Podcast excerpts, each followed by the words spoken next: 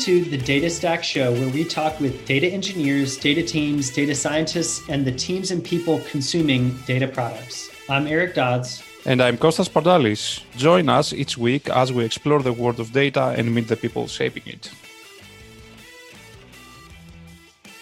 Welcome back to the Data Stack Show. We have a really cool guest lined up, Mike who is the director of engineering for LeafLink, which provides all sorts of solutions for uh, both brands and retailers in the cannabis industry.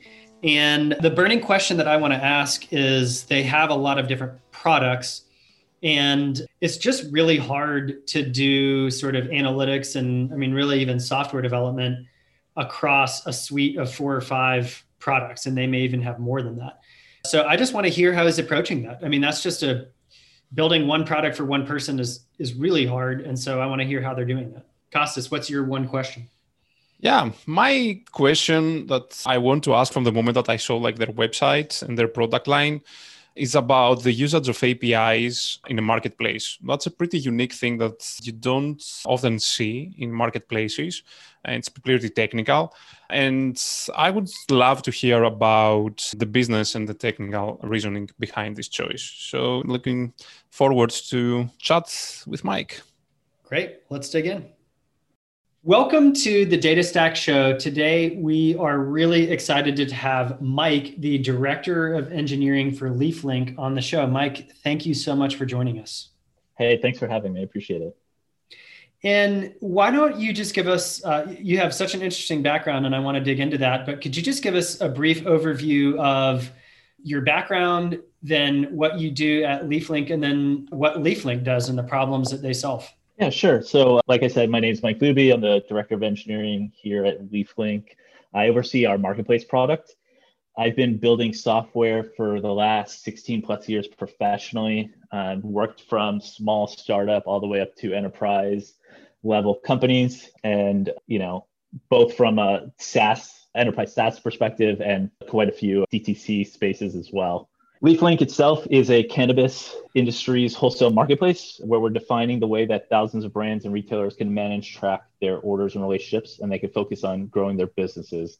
It's a B2B marketplace where those producers can, you know, meet their retail customers and buy product uh, from each other and then build those relationships through CRM tools and other tools to help optimize their business. We also have quite a few other areas of the product that kind of uh, ladder up through our marketplace, specifically our payments um, side, which you know we I don't know if you recently saw in, in the news we recently closed a 250 million dollar debt facility round one of the largest deals to bring liquidity to this specific market, given all of the um, compliance challenges that, that this market has. We use this, this capital to support the cannabis supply chain as a whole by providing that liquidity directly to licensed businesses. We also have a shipping portion product, which we recently launched in March of 2020 to help streamline the order delivery experience for those our customers. We provide a you know faster and more reliable delivery experience to those customers, and we continue to roll these out to a whole bunch of different markets over the next year. But it allows us to be part of that supply chain, optimize it, and provide you know better service overall in comparison to to some of the delivery aspects that they have today. Additionally, we also have a our LeafLink Insights product launched around the same time as our shipping product. This is really our provides the data insights for our customers to build, measure, and deploy their brands on LeafLink. We also provide in-depth insights for each of those unique markets in terms of how their products perform, um, their categories perform, how they interact with the customers, how the market is overall, et cetera.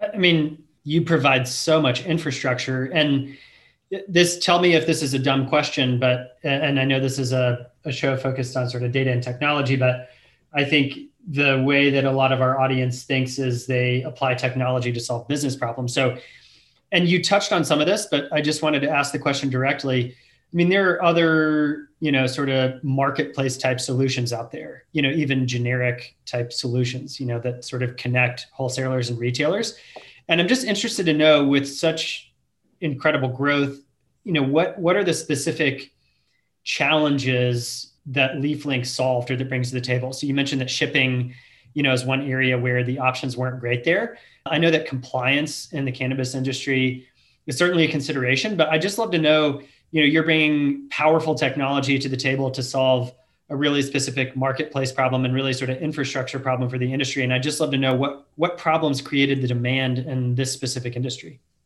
You know, I think compliance is, is probably the one of the bigger ones out there is is this industry. So for example, the United States obviously is is not full federally legalized at this point and each state has its very it, their own individual specific rules that differ from state to state whereas canada for example canada has a little bit better from a consistency across province perspective.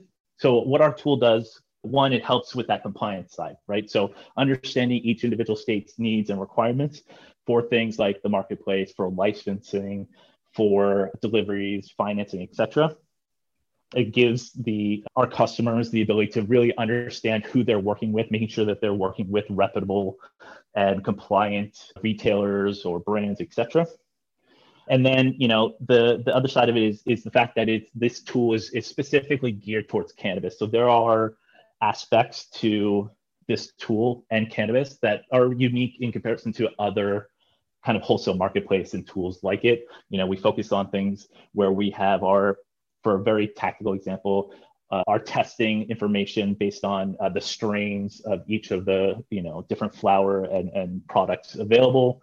Um, and we have that information surfaced within the product so they have it at their fingertips. And then we also oh, work closely.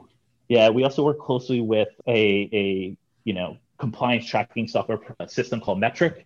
So we have deep integration with with that so we make sure that you know all the touch points through the supply chain are compliant and they have all the information needed um, to be on the level super interesting thank you for that background it's just i think our, our listeners just appreciate the the context.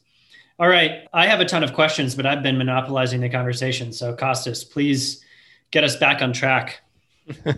No that's super interesting uh, conversation to have. So mike you went us like uh, through a quick overview of the product and actually mm-hmm. it's not just one product. From what i understand like it's a complete suite of products in order to support like this market.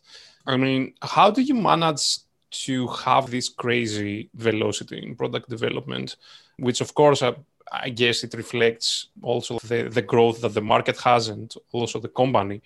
Can you give us a little bit of how it looks like inside the company in terms of coming up with the product ideas, developing the product, delivering, and all these things. I mean, there are plenty of companies out there struggling with just one product. How it looks in a company like yours? Uh, yeah, I'm going to start with kind of how we structure the product and engineering organization at, at the company, because I think that really starts off and, and is the kind of entry point to how we really build this high velocity teams, right?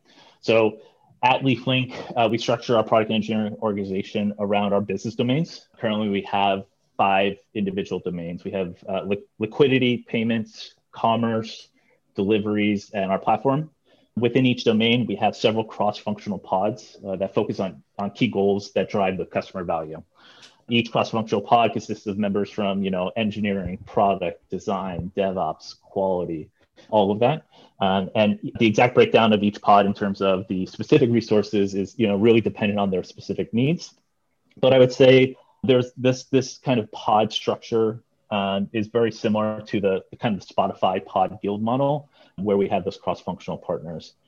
There are multiple, you know, I, in addition to that, I think going a step deeper in terms of velocity, there's a multiple things that we, we do. We are very thoughtful and measured in terms of how we design and think about product, which then leads into also how we also think about and architect software. And then we go through our processes to ensure that that software is built to the highest quality and delivered, you know, as quickly as possible with with minimal defects, right? Really at its core, I think, you know, some of the key aspects that I think are very important that that we leverage are one is automation. So we have a robust CI CD pipeline to get the code from each individual engineer to production, you know, as, as quickly as possible and, and without sacrificing quality, right? Next is, is accountability. And this is really across both the product and engineering and even at the entire company level, we really hone in and, and focus on OKRs. We leverage that across the entire, not only product development lifecycle, but also from a career growth and development perspective, we we we leverage that platform and that framework to really hold ourselves accountable and deliver product. And and it ensures that we're thoughtful around what we're doing uh, from a step function perspective. The next is is growth, and this really you know ties again to the OKR perspective, but you know specifically calling it out is is making sure that the teams have the training, the tools, the you know being so that they are being challenged to to grow both um, technically and from a, a, career development or professional perspective as well is is key because it it all kind of ladders up to that ownership and and, and accountability as well. How big is the team right now? We are currently around the engine the, the engineering team itself is around 30 i think the company is around a, over about 130 total. We have mm-hmm. offices in New York, LA, San Francisco, Denver, Austin, Toronto. So we're kind of spread out as of right now, but uh, majority of the engineering department is in New York. And was it like this from the beginning? Because you know, like many times when we talk with with people, we focus too much on how the structure is today and why it's great and how it helps and all that stuff. But I think it's also quite important, like the journey to get to this state that you are having today. So I don't know how much aware you might be of that, but like that would be amazing to share a little bit with us, especially for a company that grows so fast, which probably means that any kind of also organizational changes have happened fast. So, how was uh, the company look like in the past, and how did it progress to reach this uh, very robust and high velocity structure that you just described to us? Yeah, I've, I've only been here for about four months, but I do have some insight in terms of how we kind of started and where we are where we are today, right? Like any startup, it started with our our, our co-founders Ryan and Zach. They built out the team for for the last I think four or five years. The company's been around. It has been a relatively scrappy team. Within the last year, from a management perspective, the engineering team really consisted of the VP of engineering and an engineering manager. The rest was more of a flat flat organization. Relatively recently, within the last I want to say four or five months, we started bringing on more more engineering management to help us scale.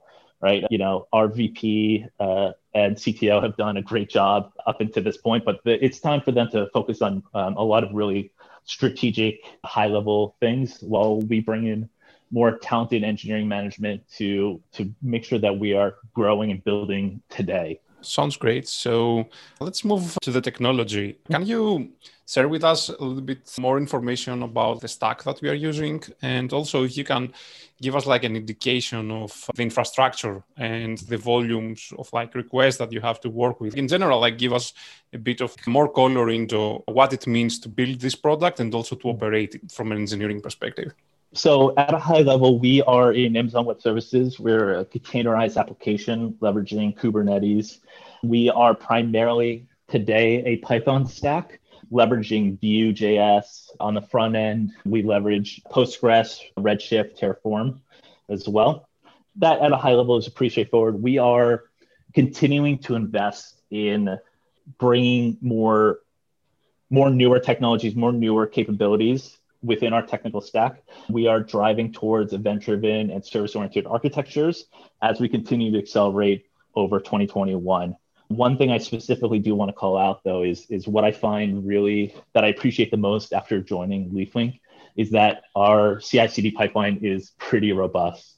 I know that kind of sounds like a, a silly thing or a table stakes, but based on my experience at you know larger companies in the past like leaflink's ci-cd pipeline is kind of top top of the line where we can quickly get that code the work from an engineer get it to production pretty automatically you know making sure we have the quality in place and and, and whatnot. So they can see their you know their efforts in production in in customers hands pretty quickly. I think that's pretty rewarding yeah, that's great. And I think that every engineer out there is going to appreciate uh, the value of having like a robust CI CD pipeline there. Uh, I don't think that anyone can disagree with that. I want to repeat the same question that I did about the organization and how it changed. But this time around the, the technology. I know that, as you said, like you've been there only for like four months, but how do you think that as the company uh, matured and the product matured, the technologies also uh, changed? What was the process? And what technologies, for example, you introduced now and you didn't have in the past? And this was also like the result of having the, the growth that you have and having also to build and maintain the structure that we talked earlier. So at the you know very beginning, and then you know like any company of of this size and who are growing, there are still you know one could say technical debt aspects of it. But the very beginning we were a, a django python application. You know the the standard you know you hit a page it loads a template it, it renders data you click submit on a form it, it sends the data back and just kind of refreshes the page. From there we start to introduce you know those single page uh, application kind of technology so bringing in vue into the stack um, as we are continuing to scale out the organization, as we are continuing to, you know, hit the product market fit and, and deliver functionality that customers truly want, we're introducing the new technology. So we're bringing on uh, more and more uh, managed solutions from Amazon. Really, one of kind of the mandates is like, what does Amazon provide from a technology perspective, from a managed solution perspective, that we can integrate into our, our platform so we can continue to accelerate our development. So one of those things is, is DynamoDB. For example, we're pushing towards uh, leveraging Dynamo. Um, we're pushing towards leveraging Amazon's Lambda functionality and serverless, their event bridge technology for event-driven um, architectures, etc. We have a very robust container containerization of our platform. You know, like I mentioned, leveraging ECS and Kubernetes and, and whatnot. Our DevOps team is you know top notch. They they do some some excellent magic on their end. That's great. You said that you are moving more and more into leveraging AWS technologies. This has also the side effect of a much stronger lock-in inside the vendor, right?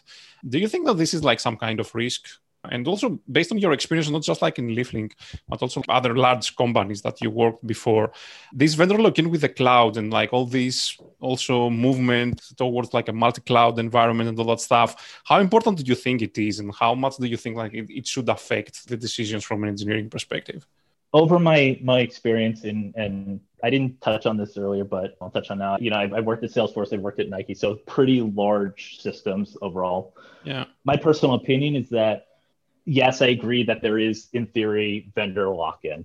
And that is something, you know, as a business, you should consider and think about.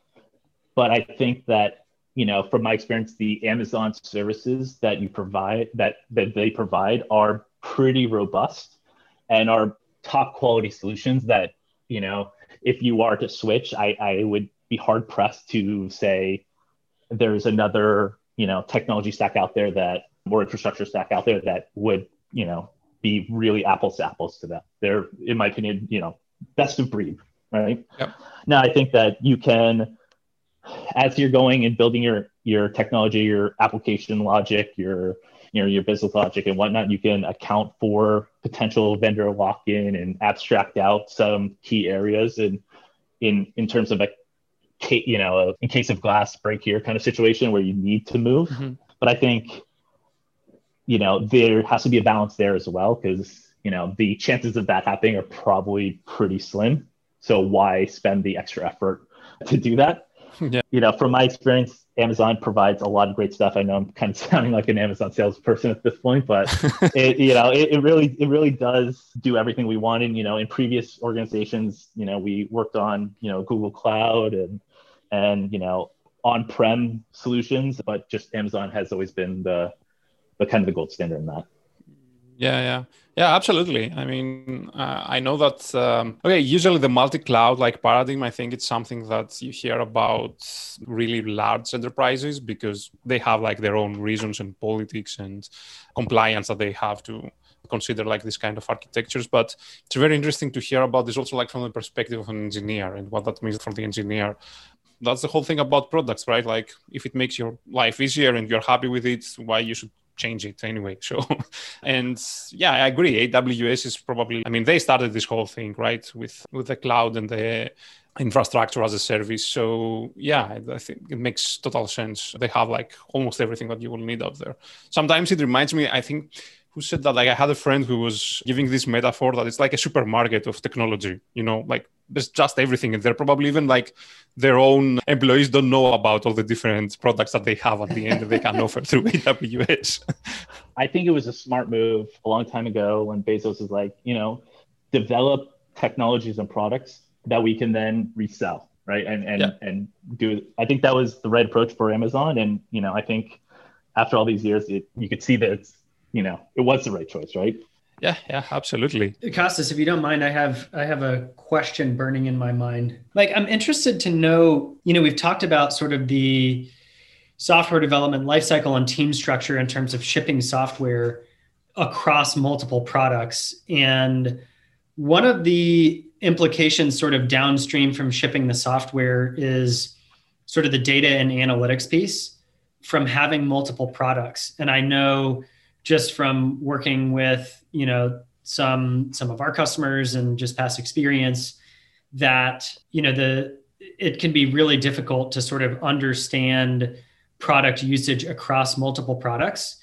I'd just love to know from your perspective how do you think about that from an engineering standpoint? And do you do any work around sort of servicing the teams that are running different products? And then is there an effort or existing sort of infrastructure of workflow around sort of understanding the, the sort of product usage across multiple products? Yeah, I think, you know, that is a critical part of, you know, I think one of LeafLink's successes is leveraging kind of how customers use the product, not only from like a usability perspective, but also, you know, from, from how they leverage it and, and use it for their own success, right? That allows us to be you know very data driven and understand you know what will potentially work and, and use that to define new features and new workflows for them to be successful. You know as you kind of alluded to there's a challenge across multiple products. There's a challenge in terms of what you know for example like what is a user in product a versus a product you know product b right? Mm. you know there's you know if you have a unified authentication layer then great you know you can say okay let's let's limit down to you know the user ids for example but then you also sure. potentially run into their personas right so right. smaller or smaller customers right the the same person who is doing the logistics side is also the sales rep who is also the ceo and who's also the guy right. who is you know mar- the marketing team so like each persona also has like a different usage and really understanding the company size, how they function, what they're doing is, is critical and having the infrastructure in place to pipe all that data. And then, you know, I, am very fortunate to work with some people on the, the data team who are super talented. They go above and beyond when it comes to the data science side of this and really understanding mm. and, and really thinking about how the customer functions. And then uh, surfacing that with you know our cross-functional partners right our product organization our sales team our marketing team so that they can be successful as well Sure. Yeah, it's just interesting. Uh, just looking at the suite of products, I was thinking, okay, you have a large, if you have a larger organization, and I'll use your example, the person who's working on the logistics and shipping is different from maybe the person who's using the advertising product, for example, right? And those are two different personas within the organization. And so you're capturing this data but when you think about even simple metrics, say like you know an activated user or something, the definition of those things you know likely change from product to product just because they're doing very different things and they're very different sort of you know user journeys within the product. That's really interesting and actually really cool to hear that that that's seems like a competitive advantage for you that you have all that sorted out because that's really really hard work yeah, you know, I think it, it also kind of plays into defining the appropriate KPIs, right? What is a success metric for each of those personas?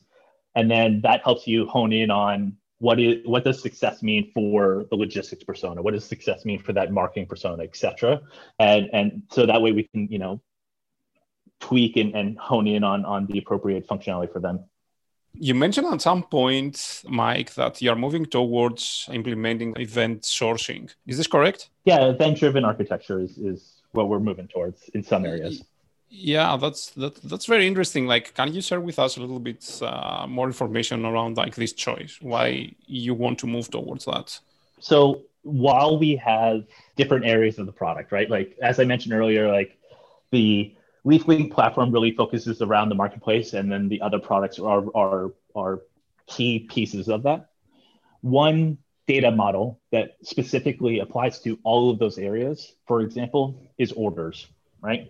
Where whether that is a retailer going in and creating an order with a, a, a brand and saying, hey, I want this, these products, these, these flowers, etc.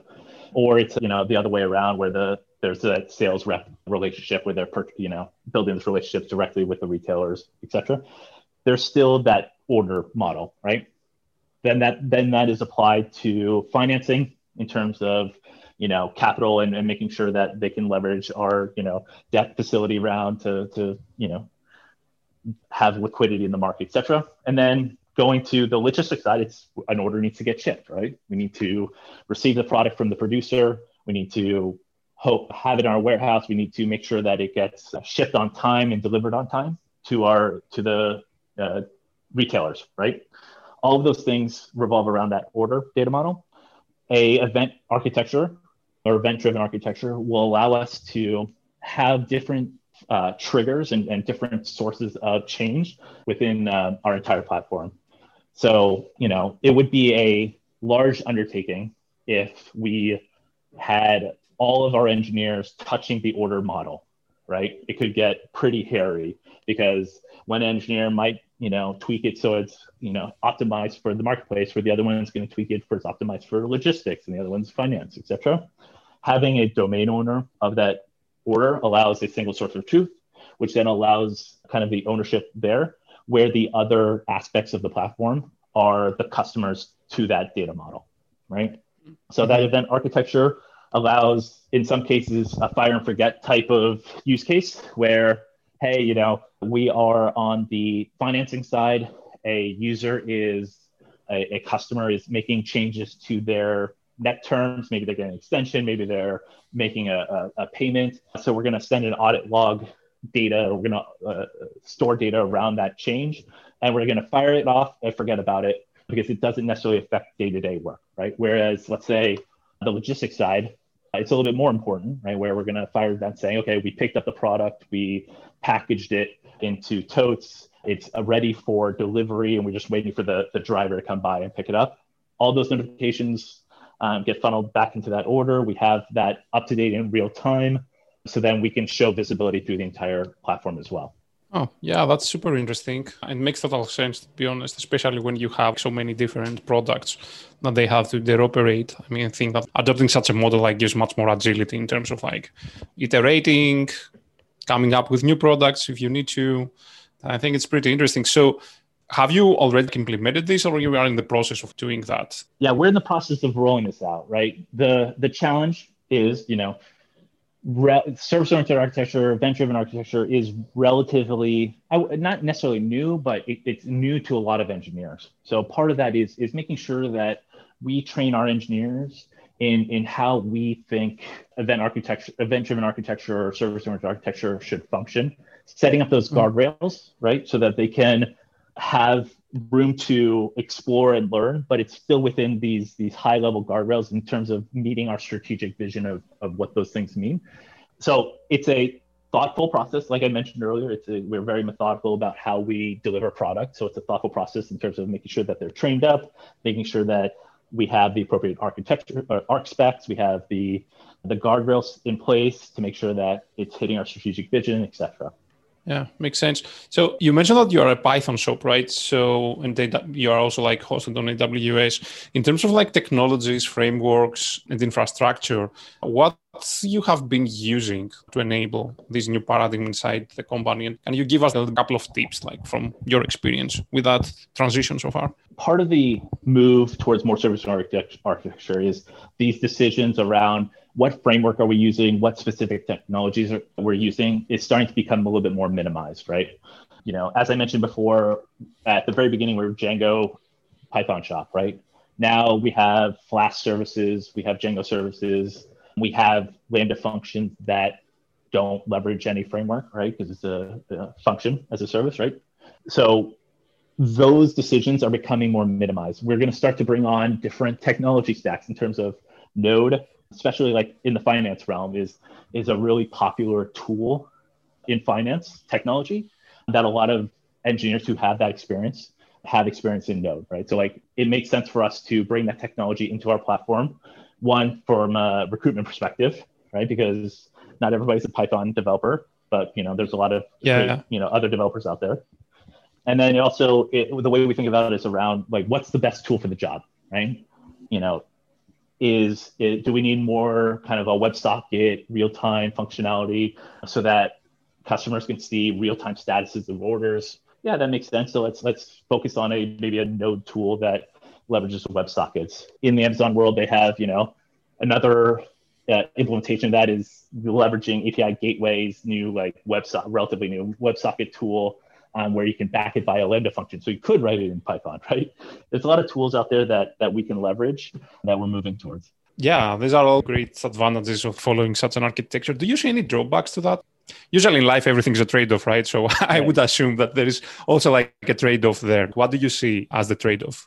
Obviously, there are technology trade-offs and there's people trade-offs. From a technology perspective, you know, it is do we or I guess they're all kind of tied to people as well. It's like do we have engineers who know the new technology, right? Like just because we have one engineer doesn't mean we should actually move towards that specific technology because you know the whole bus rule and if they get hit by bus then we are left with nobody who knows you know fortran at the company. That's not a good decision right? Yeah yeah. Uh, so like those are part of the technology decisions. So being thoughtful around what new technologies we're introducing.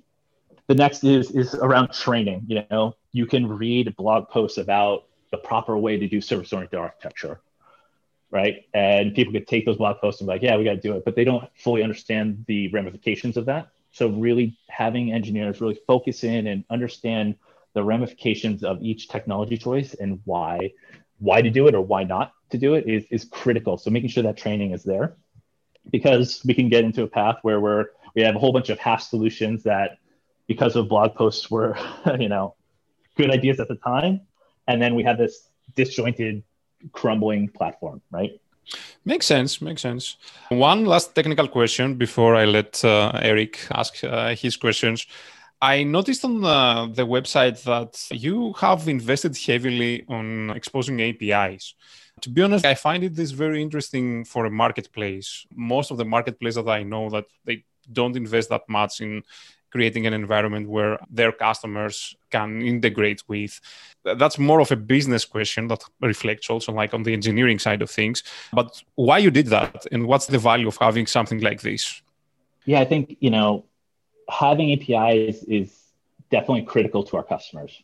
You know as i mentioned our platform we have you know 1800 plus brands 5700 plus retailers ranging from smaller uh, like mom and pop shops to large, you know, multi-state operators, right? Our APIs provide critical integrations to help those customers automate and optimize their businesses to be more successful, right? You know, I think that building a developer ecosystem and evangelizing those APIs is critical so that they, you know, not only are, are those companies successful, but in, in return, LeafLink is successful, right? Yeah. You know, as they say, every every company is a, a software company at this point, right? yeah. Um, and you know where they can automate things away, where they can focus on those critical value adds, right? I, I, it's kind of like you know delegation at, an engineering management perspective. You know, where you can automate and save some time, like you can then use your leadership capital in other areas, for example. Mm-hmm. And how do you see the adoption of that, like from smaller uh, customers that you have? Because from what I understood, from what you mentioned, you have like every size of like companies that you interact with as customers. So I I would assume like bigger companies, like it's much easier for them like to employ or like have some even some contractors like to work with that. But with smaller companies and shops, for example, do you see like adoption also there to the APIs that you expose? And how do you see this working actually? Yeah, so we we have a API public API and integrations team as well here at LeafLink. So not only you know are we here to help you know serve the, larger customers through those public APIs, but we also have other organizations. In one case, other organizations that are building integrations of their cannabis specific technical products that are leveraging APIs against LeafLink product because their customers are also our customers. So it makes sense from an integration of a third kind of third party vendor perspective. And then we also, on the smaller integration side, those smaller companies we're seeing are leveraging external things uh, like marketing tools or you know additional different crms that we have integrations with and we leverage you know appropriate work, uh, workflow tools to to push data between and sync data between those third party vendors and our platform as well that sounds great. I find it very interesting, to be honest, like extremely interesting. I have some stories from other uh, marketplaces where they were trying like to do something similar in the past, like a couple of years ago, and mm. it was a big part of the work to be done to figure out how we can help small e-shops, for example, to integrate with our platform. But anyway, that's a discussion for uh, another day. Eric, he's all yours. I just want to just touch on one other point. One of the other benefits is that you know, again, going back to the compliance side, there are multiple markets that leverage Metrc from a compliance perspective. Those integrations are critical for the small companies, the larger companies to have those integrations uh, because in a non-integrated world, you have you know multiple sheets of paper that people have to sign and and work through from a logistics perspective. So this is just a, a, another great benefit of our integrations and APIs. Well, Mike, we're getting close to time here, so we'll end with a question. I, you know, I, am constantly thinking about ways that we can help our listeners, especially when we get to talk to someone like you who has such a such a diverse background working at some huge companies. So the question I have is, you know, you've you've worked at Salesforce, you've worked at Nike. LeafLink is, you know, obviously smaller than those companies, growing at a, a really fast clip. I'd just love to know, working at really massive organizations like Salesforce and Nike, what are some of the lessons that you've learned about scale that have stuck with you or you know that have sort of formed the way that you think about building software you know especially at an earlier stage company? Yeah. Some of the, like the first things that kind of pop into mind are around you know keeping things simple right? The whole you know kiss kiss architectures right? Where it, you know trying to build and abstract these things out or pre-optimize has caused more issues in the future than they're than that were helpful, right? Abstracting away functionality mm. because that's how you do it in in Java or you know building multiple layers and building a building a non-scalable layer on top of a you know serverless highly scalable system like just it in theory it may make sense and you know you're you're setting yourself up for great innovation three years down the line, but today you're not serving your customers, right? Hmm. So like, you know, kind of how I how I think about and how I, you know, what I've learned over the years is like, yes, have an eye towards the future, right? Understand where where you want to go strategically, but really you got to build for today, right? So that that eye towards the future will inform what you're building today, but you really still have to deliver value. You have to build the functionality to for your customers, prove that, you know, your product works, you have product market fit, and all those great things. So you can then in the future scale it out and build those really, you hmm. know, artistic solutions.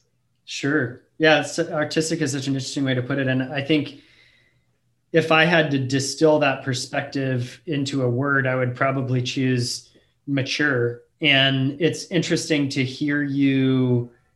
Yeah, the, the, I think the word nuance can be overused, but the con the concept of looking into the future and being informed and the difference between being informed about the future and building for today and building for the future those sound very similar but there's a significant difference. And one thing that comes to mind Kostas that we've heard other guests on the show talk about is this concept almost of a boring stack. You know where they say you know our stack isn't isn't crazy, but that's because it works really well and it's really reliable for our customers. And that's the most important thing. So really need to hear that perspective reiterated.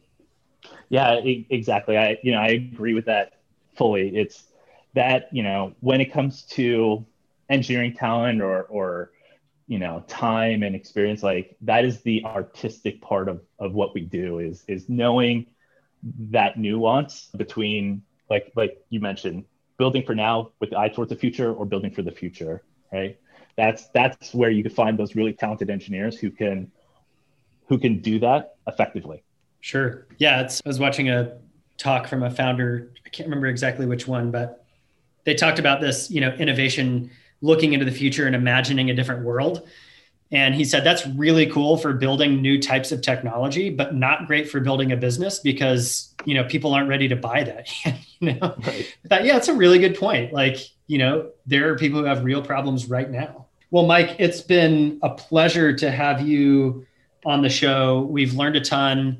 It sounds like you're doing really incredible things at LeafLink, really in all regards, but especially in the software development lifecycle. And we'd love to we'd love to catch up with you down the line when you've had a little bit more time in the saddle there and hear how things are going. Excellent. And thank you for having me on. I, you know, I look forward to seeing if there's any questions, if anybody wants to reach out and, and again, contact me with me, feel free. Looking forward to all that. And thank you for having me on. I appreciate it.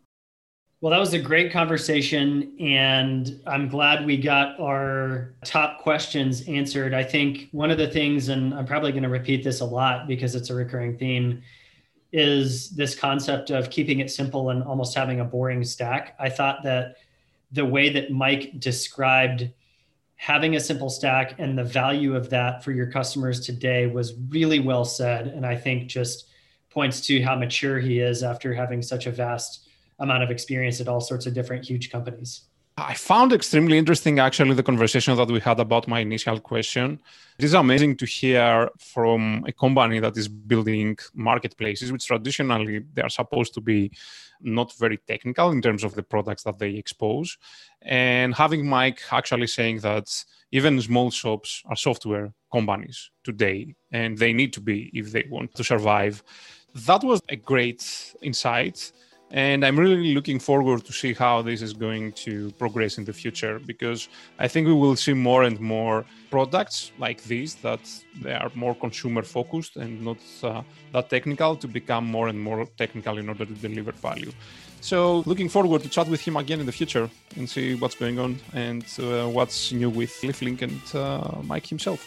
Me too. Well, thanks again for joining the Data Stack Show. Subscribe to get notified about new episodes on the platform of your choice, and we will catch you on the next one.